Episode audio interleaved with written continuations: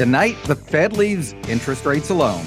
A warning about trying to beat the market. And yep, uh, we're going to answer your questions when you ask the advisor. You're listening to Simply Money presented by Allworth Financial. I'm Steve Sprovach along with Steve Hruby. We got a great show, so let's get rolling here. The Fed. Okay. And no news is good news, I suppose. The Fed uh, has been meeting uh, over the past two days. No change in interest rates. Yeah, in March 2022, it was zero. Now, I know that yeah, wasn't that long ago. It really wasn't. Now it's at 5.25 to 5.5 percent. So 11 hikes over that period of time. And uh, again, we we pause. We've seen that a couple of times now problem is inflation it, it's running at 3.7% year over year uh, we've talked about this recently that's largely due to higher oil prices but the core rate sits at 4.3% yeah now remember the core rate that strips out energy and food prices which are more volatile and it's the Fed's preferred measure for inflation because it provides a better look at trends. Right. But you and I both drive, you and I both eat. And so it's um, still, yeah. It's still a big deal because in August, the overall inflation rate jumped. It went from 3.2 to 3.7 percent, and that's that's really what you and I are paying. Okay, maybe yes. the Fed doesn't pay attention to it, but your wife, I, my wife, when she goes, I'm not allowed to go shopping. When when my wife goes shopping, um, she tells me all the time, "Yeah, I paid six bucks for this uh, two weeks ago, and now it's ten. Uh, you, you know, it's it's absolutely crazy, and this is a win on inflation but the core rate did come down, and that's what the Fed pays attention to because it tells the Fed what we're doing by raising interest rates is indeed slowing down the economy, which is indeed slowing down inflation. And, and, if it's important to them, it ultimately does affect you and me, of course, uh, on core inflation. Because when they raise interest rates, next time we got to buy a car, if you have to change houses and get a mortgage, whatever you have to do where you're borrowing money, it's going to cost you more with the Fed raising interest rates. So this this is kind of good news that that the Fed did not raise interest rates, but we're not done yet. I, I, I mean the Fed is always keeping the door open, and I appreciate this. There's not a lot of BS. They they say if the data changes, our policy will change, and they always leave that door just cracked a tiny bit for additional rate increases. And, and I I think you know there's still a chance they might do one more this year. I mean, that's what we've been saying all along. That's what, uh, you know, every time Andy Stout, Chief Investment Officer of Allworth Financials in the studio, I ask him the question, what's going to happen next? Because we're always talking about interest rates right yeah. now. Yeah. It's top of mind for everybody. Has has the Fed gone too far? Are they going to push us into a recession? Do we have the soft landing? What's going to happen? And at this point, they're they're uh, in a holding pattern to wait and see yeah. how these previous interest rates have had an effect on inflation. And yeah, maybe we go up again uh, later this year. Maybe we don't. But you, you shared some of the, the the downsides of of higher interest rates. Okay, I, I want to shine light on on maybe some of the positives. And there that, are some, yeah. yeah, that that hopefully our listeners are taking advantage of. Uh, the first one is when you have cash on the sidelines. If you're fortunate enough to have cash on the sidelines, doing nothing in a regular old fashioned savings account, there are opportunities to get yeah. your money working a lot harder right now with very little risk. And you and I were just talking to this with some people yet yesterday. You know, they they did what we asked them to. They've got an emergency fund, which is was substantial, and we were talking to them. And you asked them, what kind of interest rate are you getting? Uh, probably next to nothing. 0.01%. They named the bank, and yeah, uh, it's a very well known local bank, and it is literally almost 0%. And, and their assumption was, well, everybody's like that. No. Maybe two years ago they were, not today yeah, there's there's organizations out there that are racing to to raise their rates on high yield savings they want, they want your money. to steal your your business from Absolutely. these other banks. Absolutely. Yeah, and it's a good time to consider that and explore because all you do is you move your money to a different bank account. Yeah. Now you're getting four percent. Yeah, let let's talk about that a little bit. A money market, a, a money market at a bank is basically zero risk. It, at, at a bank, it's going to be insured and it's a dollar a share. It's a it's a high yield savings account, you can get that money anytime. It's not locked up like a CD. A money market is as liquid as a savings account at the bank. It's really just the bank saying, okay, it's got, it can't be a dollar. It, it probably has a minimum of, you know, 2,500, 5,000 bucks.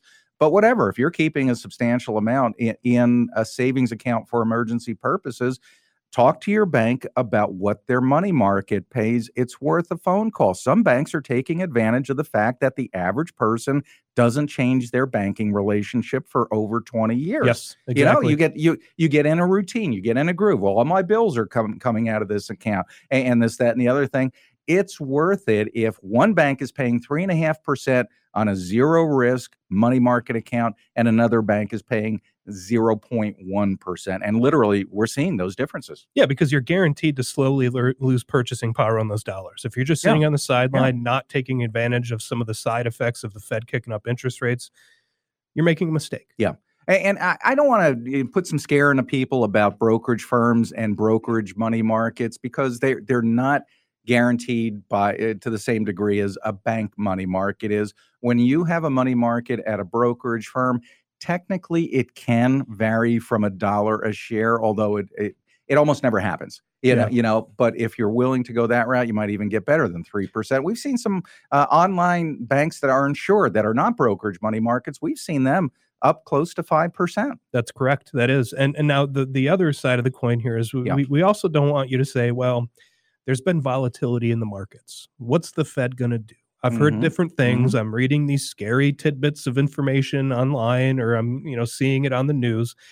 Maybe I should sell my long-term investments and move to a a, a, Yeah. a high yield savings Yeah, account. let, us cash out of stocks, put it in the money market. At least there I'm getting 3% without worrying.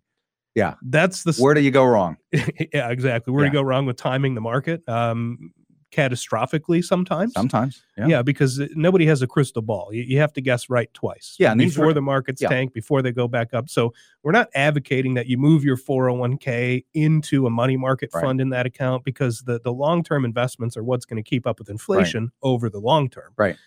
But if you have cash on the sidelines, an emergency fund that you want to get working a little bit hard, there Yeah. are some advantages to what the Fed's been doing, and that's higher interest rates in those accounts. You're listening to Simply Money on 55 KRC. I'm Steve Sprovach along with Steve Hruby, and we're talking about the Fed did not increase interest rates today and what you can do to take advantage of interest rates where they are.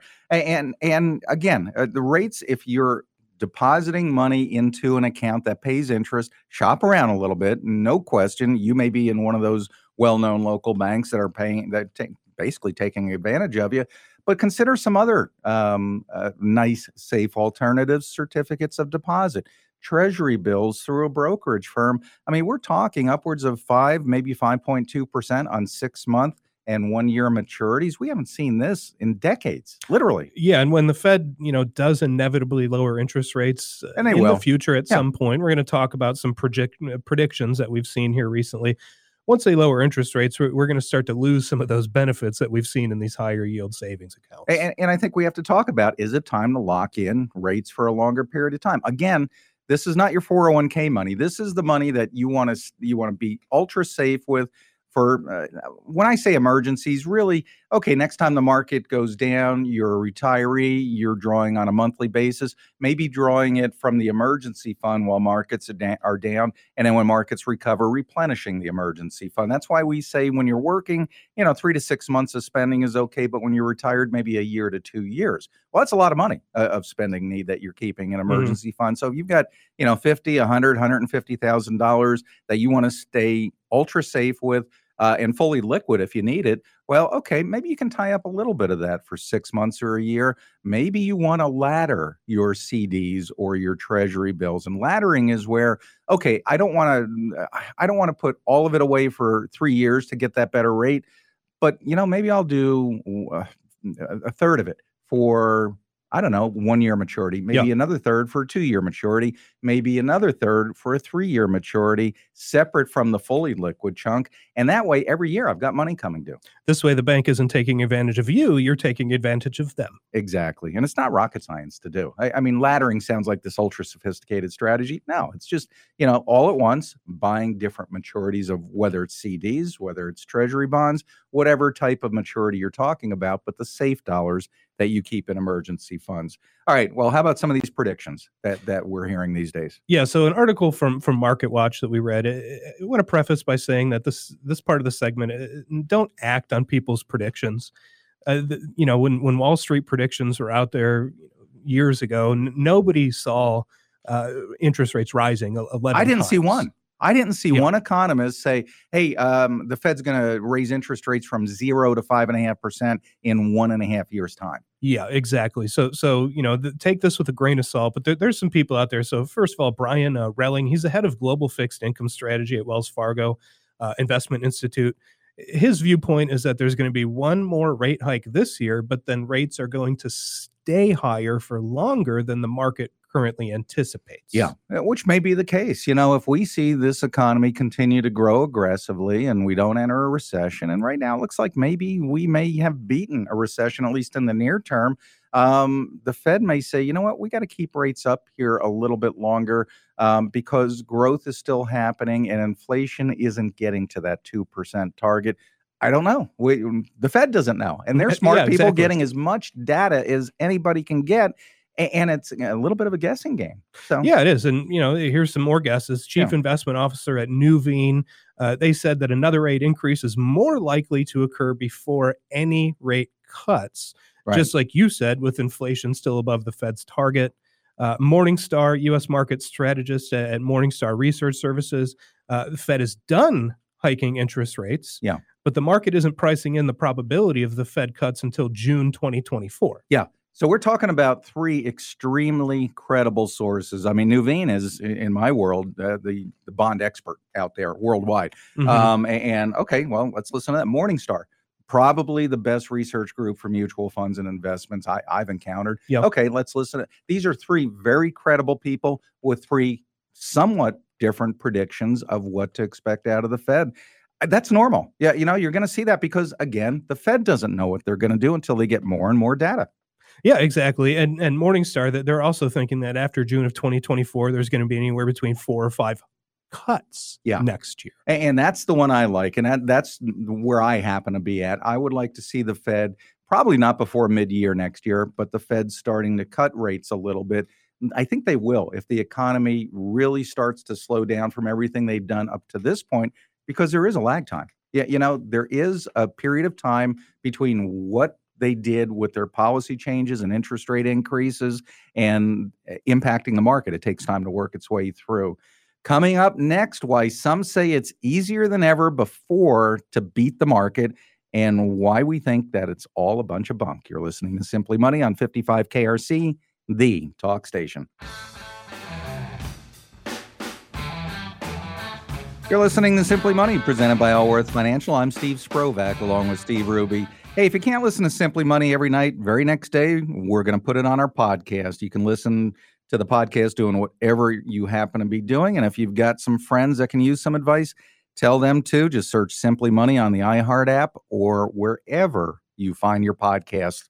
Straight ahead at 643, we're answering your questions about long-term care insurance, Procter & Gamble stock, and more.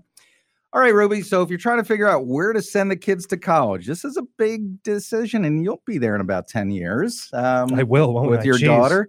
Thanks for the reminder. It's going to happen pretty darn quick, and it's going to be a lot more expensive than it is now, which is crazy expensive.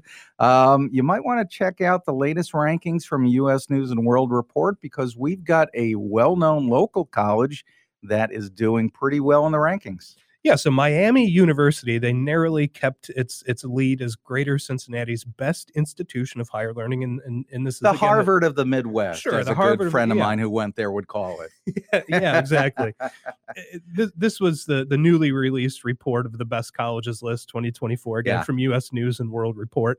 Uh, Miami ranks 133rd amongst uh, 439 national universities. It did go down 28 spots since last year. Yeah. but it's still at the top of the list in in, in this area. And the, the highest ranking programs at Miami currently engineering and undergraduate teaching programs. I, I, was surprised. They're ranked third in the country in, in teaching. I high. didn't know they were well known for a teaching school.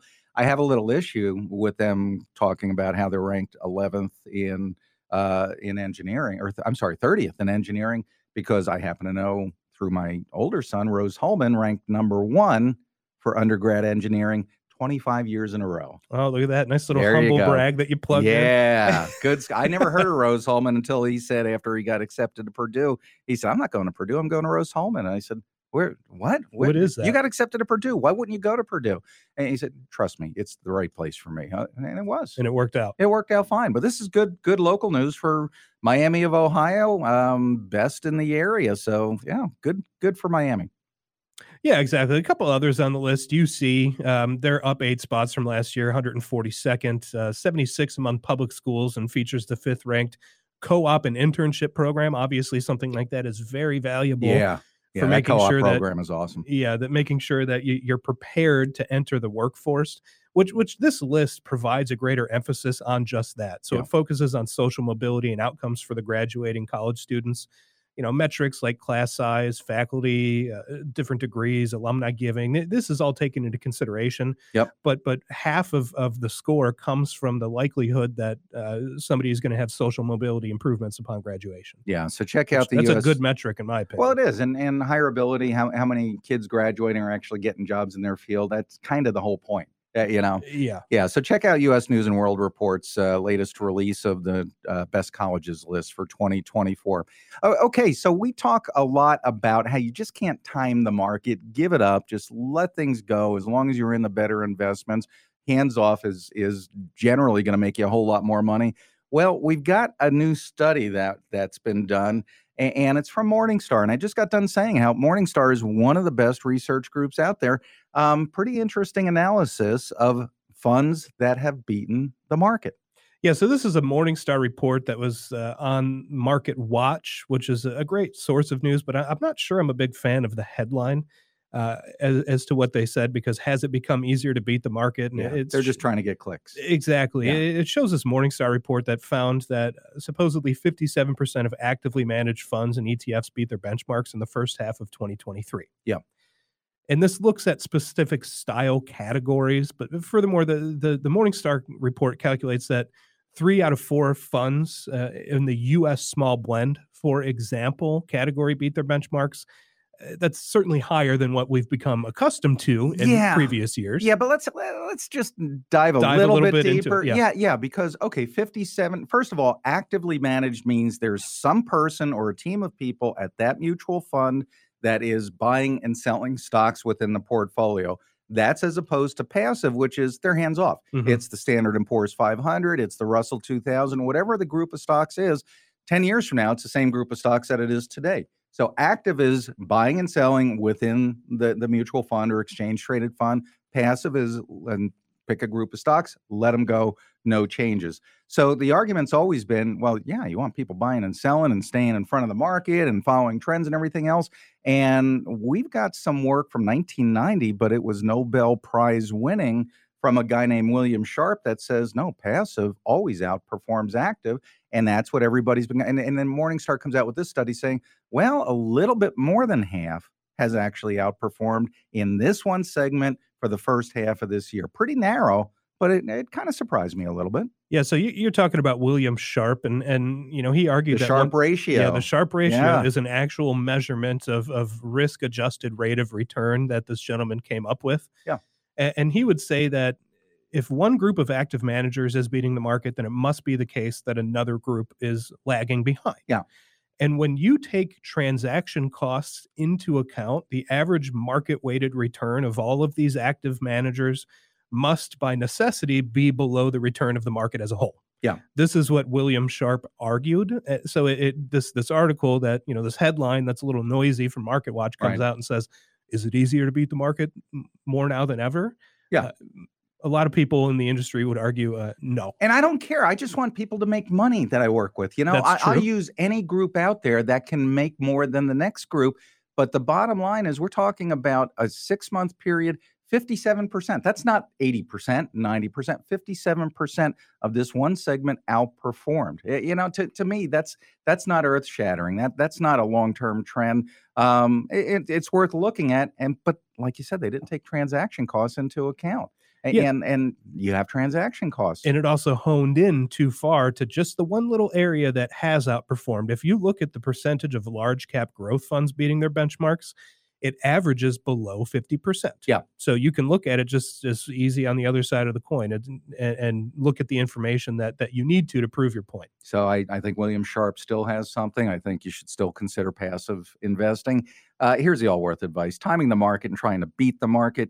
Yeah, it's over time going to be a losing proposition. Stick to a financial plan that uses historical performance as a guide. Coming up next, the financial considerations needed when older couples get married. You're listening to Simply Money on 55 KRC, the talk station. You're listening to Simply Money, presented by Allworth Financial. I'm Steve Sprovach, along with Steve Hruby. You know, back in the day, a lot of couples got married and had kids in their 20s. I, I was uh, 24 when, when I got married, and, Okay. and some some of my friends thought that's crazy young. I didn't think so. I thought it was extreme. I, I was more mature at 24 than I am at 64. I, I at least I felt that way. But you know, times have changed. People are waiting a lot longer to get married. How, how old were you when you got married?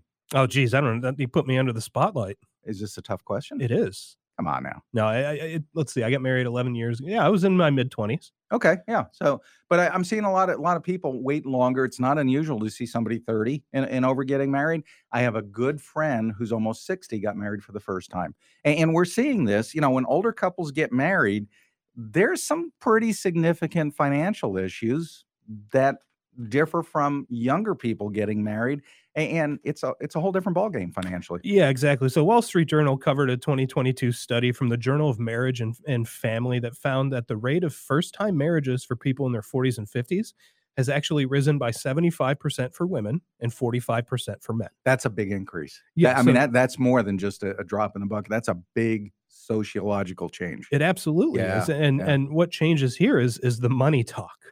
The conversation that you should Yeah. be having or conversations when you're both plural when you're you both broke in your 20s there's not a whole heck of a lot to talk about Yeah, But for me time- it was uh, she she graduated college with no debt. I Yeah. graduated college Yeah. with forty thousand dollars Debt- in yeah debt. So it's, it's, like more about debt than assets Yeah, hey, congratulations, you've married into debt. I must I must be worth it. but if you're in your 50s you you've got a career path you've probably accumulated some assets and and this becomes a major issue uh, not necessarily where you need a prenup um, although that might be a good idea but you definitely and i know a number of people that have remarried and and you know not necessarily a first marriage but you know it becomes a well this is my money you've got your money and then let's have our money A- and this is a serious conversation you better work out before things get ugly Yeah, I mean, it- you and your partner, you got to you got to talk about what you own, what they own, and how you're going to own things together. Yeah. So a home. At that point, maybe you both already own your own home. So what do you do with it? If you're talking about different assets and liabilities, you you, want to cover current income, spending habits. Uh, That's typical for marriage at any age, obviously. But older couples, they may have uh, higher expenses such as child support, yeah yeah alimony. If yeah, this if, is a if there are kids marriage. involved, yeah, you can absolutely spousal support. You know, might uh, whatever. You know, there there could be a lot of issues that come in into the picture with that.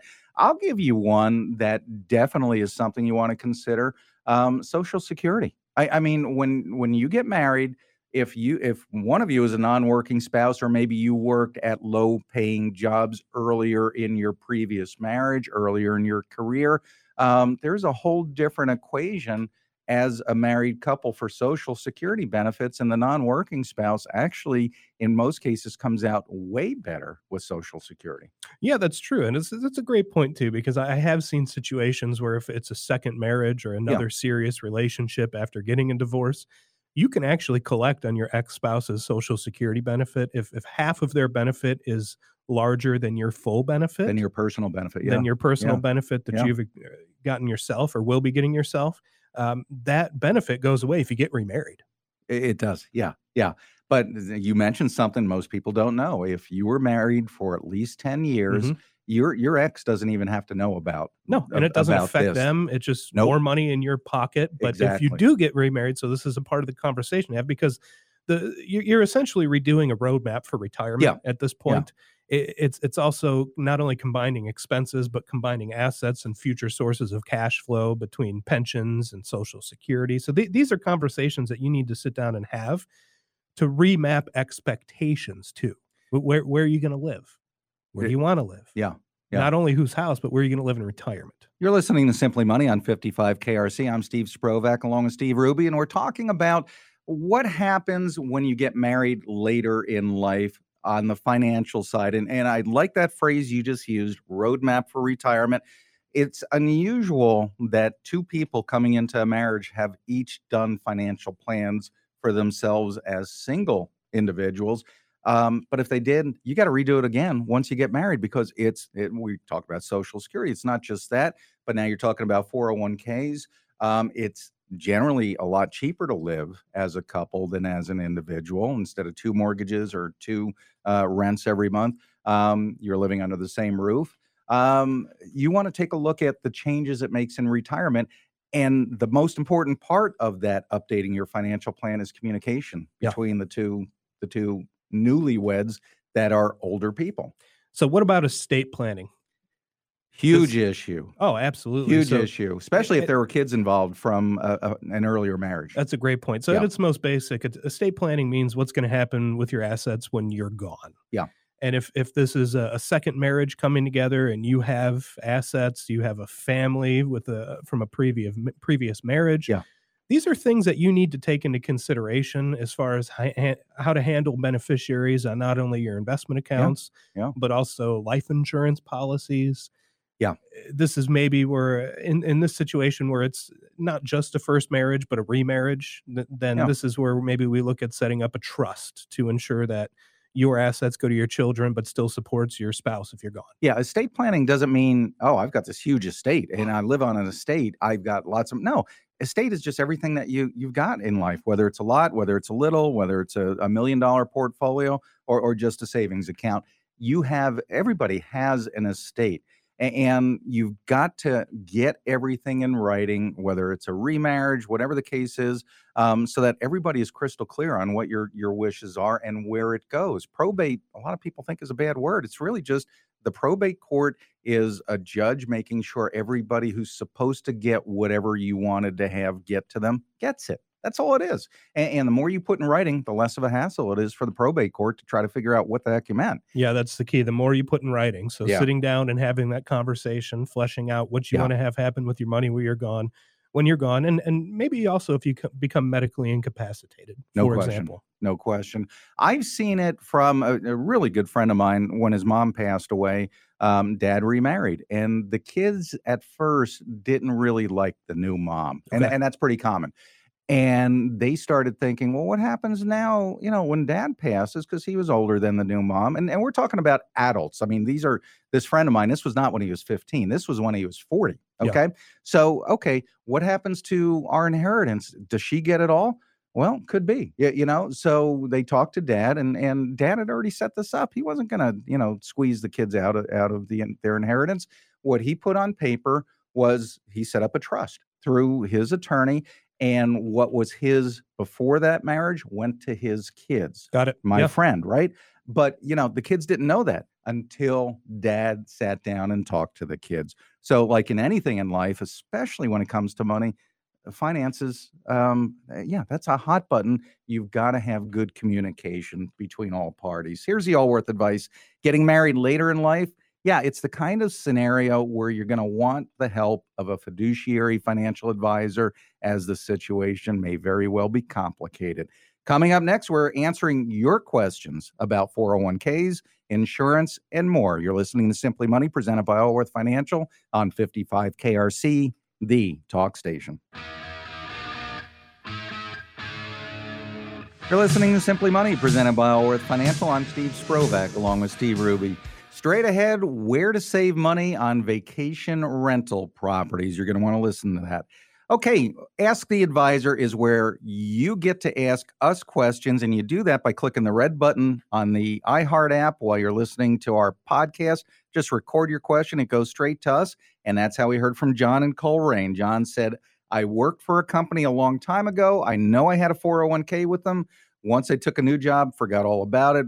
Uh, now I don't know if that company's even around. How do I fi- find out information about my old 401k? Good Well, question. This is a fun little game to play, John, because at the end of it, maybe you find some hidden money that you forgot. about. Exactly, especially if it's been that long where you forgot about it. Maybe it's uh, you know a good chunk of change. Yeah, so eyes on the prize for this one because there may be a little bit of digging. Uh, I Yeah. would start by looking I've for an old this. statement. Yep. Yeah, look for an old statement, whether or not it's a hard copy or maybe been emailed to you in the past. Uh, who held the 401k? Who was the custodian? Uh, you could call them Fidelity, Schwab, Vanguard, and Power. There's a whole lot of custodians out there. That's Yeah. just a, a few of them. Um, call the old employer. Ask to speak to somebody in HR If they're around, if they're Yeah. around. If they're not, then yeah, it's locating the old statement, finding who held the old 401k, and, and making some phone calls. yeah, just because the company may have gone out of business, your money is actually the 401k money is at a plan sponsor or custodian, and they they've got the money. I mean, they've got a responsibility to maintain that account and to notify you of the value of that account. Maybe you moved a couple times, and that's why you don't know anything about it. But if you can dig up an old statement, that 800 number is going to be your lifeline. Okay, so um, Angela Fort Thomas said, My parents are 69 and 71. They think it's too late to buy long term care. What do you guys think?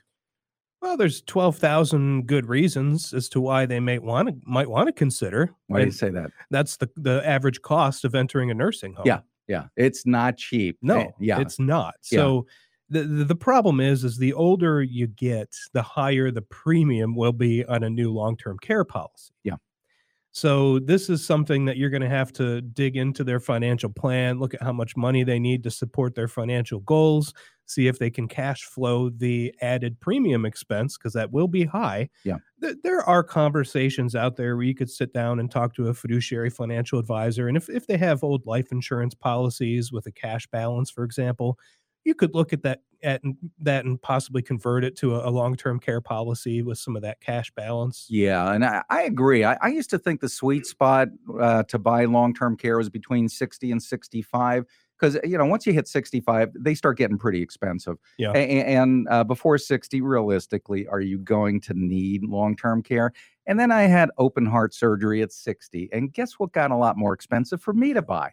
Because I Long-term care. waited. E- Exactly. And I'm still going to buy it. It's going to cost me more. But, you, you know, it's definitely, you want to get the numbers. That's all there is to it. And please start out with somebody who's not selling long-term care on commission. You may ultimately buy it, buy your policy from somebody, but when you're trying to figure out how much long-term care insurance you need, have a financial plan drawn up by a fiduciary and have them tell you, okay, this is the size of the policy you need. Now start going out and shopping. Who's got the best deal it? Exactly. That way you're getting good advice. And, and again, you may ultimately buy it from a commission-based insurance agent, but at least now you know if they tell you, no, you need three times that size of a policy. Well, if the fiduciary said, no, you really don't, you kind of know who to believe and who not to believe. All right, Eddie wants to know. He recently inherited Procter and Gamble stock from his dad, very common around here in mm-hmm. Cincinnati. What's my tax obligation going to be? Very confusing issue for a lot of people. Yeah, it is. And you know, sorry, sorry to hear about your loss there, Eddie. That that's always tough. Um, when it comes to to inheriting stock, though, that there is the IRS is actually nice about this Yeah. because what happens is there's a step up in basis on those shares at the date of death. Now, what that basis, what that basis does is it establishes the baseline for calculating taxes. Yeah. Any earnings on top of that is what you're actually taxed on. But if there was a lot of gains, which oftentimes happens with Yeah. P and G shares that Yeah. have been held for for a while, um, you are not liable to pay those gains that that maybe your, your parents or your father would have had. Yeah. because of that step up in base. So let's back up a little bit. So inheritances, in with very few exceptions, inheritance are not, an, an inheritance is not generally taxable.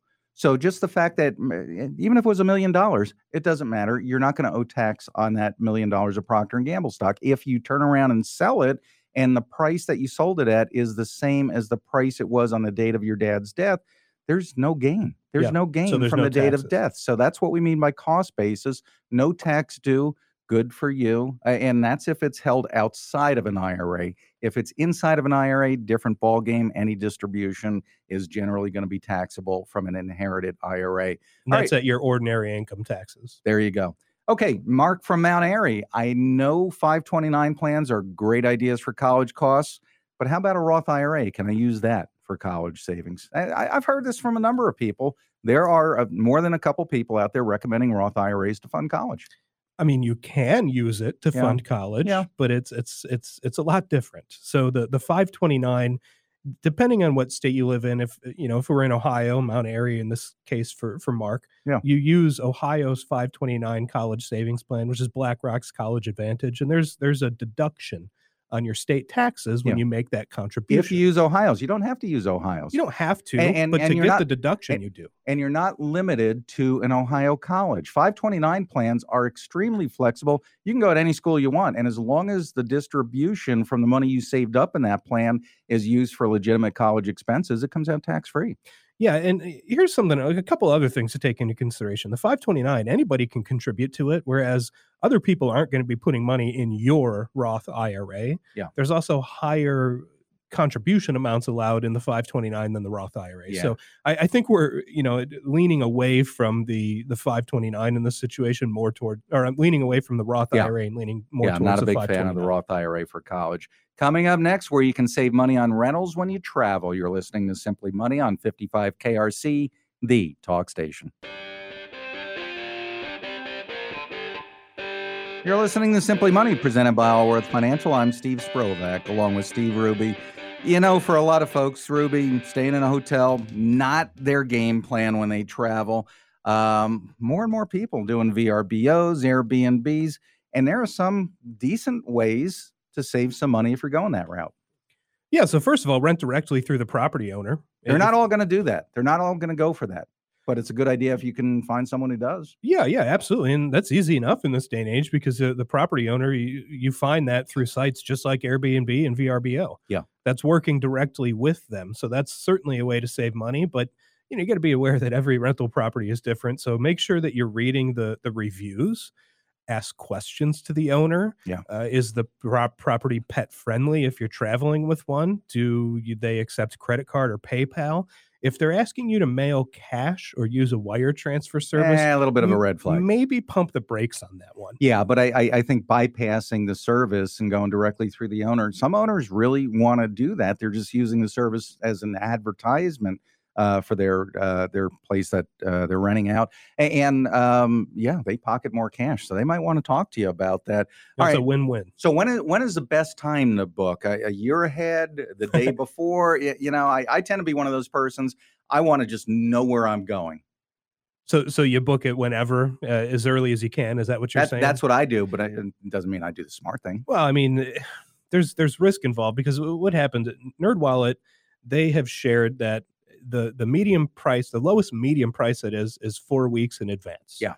So property owners, they're they're typically lowering their prices about a month out. They're starting to compared panic. They're, they're saying, you know, hey, I got to get this place rented. I something's better than nothing. Might drop their prices. Yeah, but the, the risk there is that if you wait until you're a month out from traveling, maybe you're not going to find exactly what you want. So exactly. this is one of those things where saving money versus being comfortable and not having to worry Yeah. is a is a decision that you need to make. but that's why being flexible with your dates that that can really save you a ton of money. Okay, that that week is booked up, but the week before, if you can take your vacation then instead, maybe 20, 30% less. yeah, I, I I did my honeymoon in in Costa Rica during the rainy season, Yeah. which is literally Yeah, you'll save money. half off, Yeah. because it rained the entire time. What about booking properties further away from from tourist attractions? y- you know, I, I rent a place uh, on the Jersey Shore every summer, and if you're on the beach, you're going to pay two thousand dollars, literally two thousand dollars more a week than if you're three blocks away. Guess what Cheap Steve does?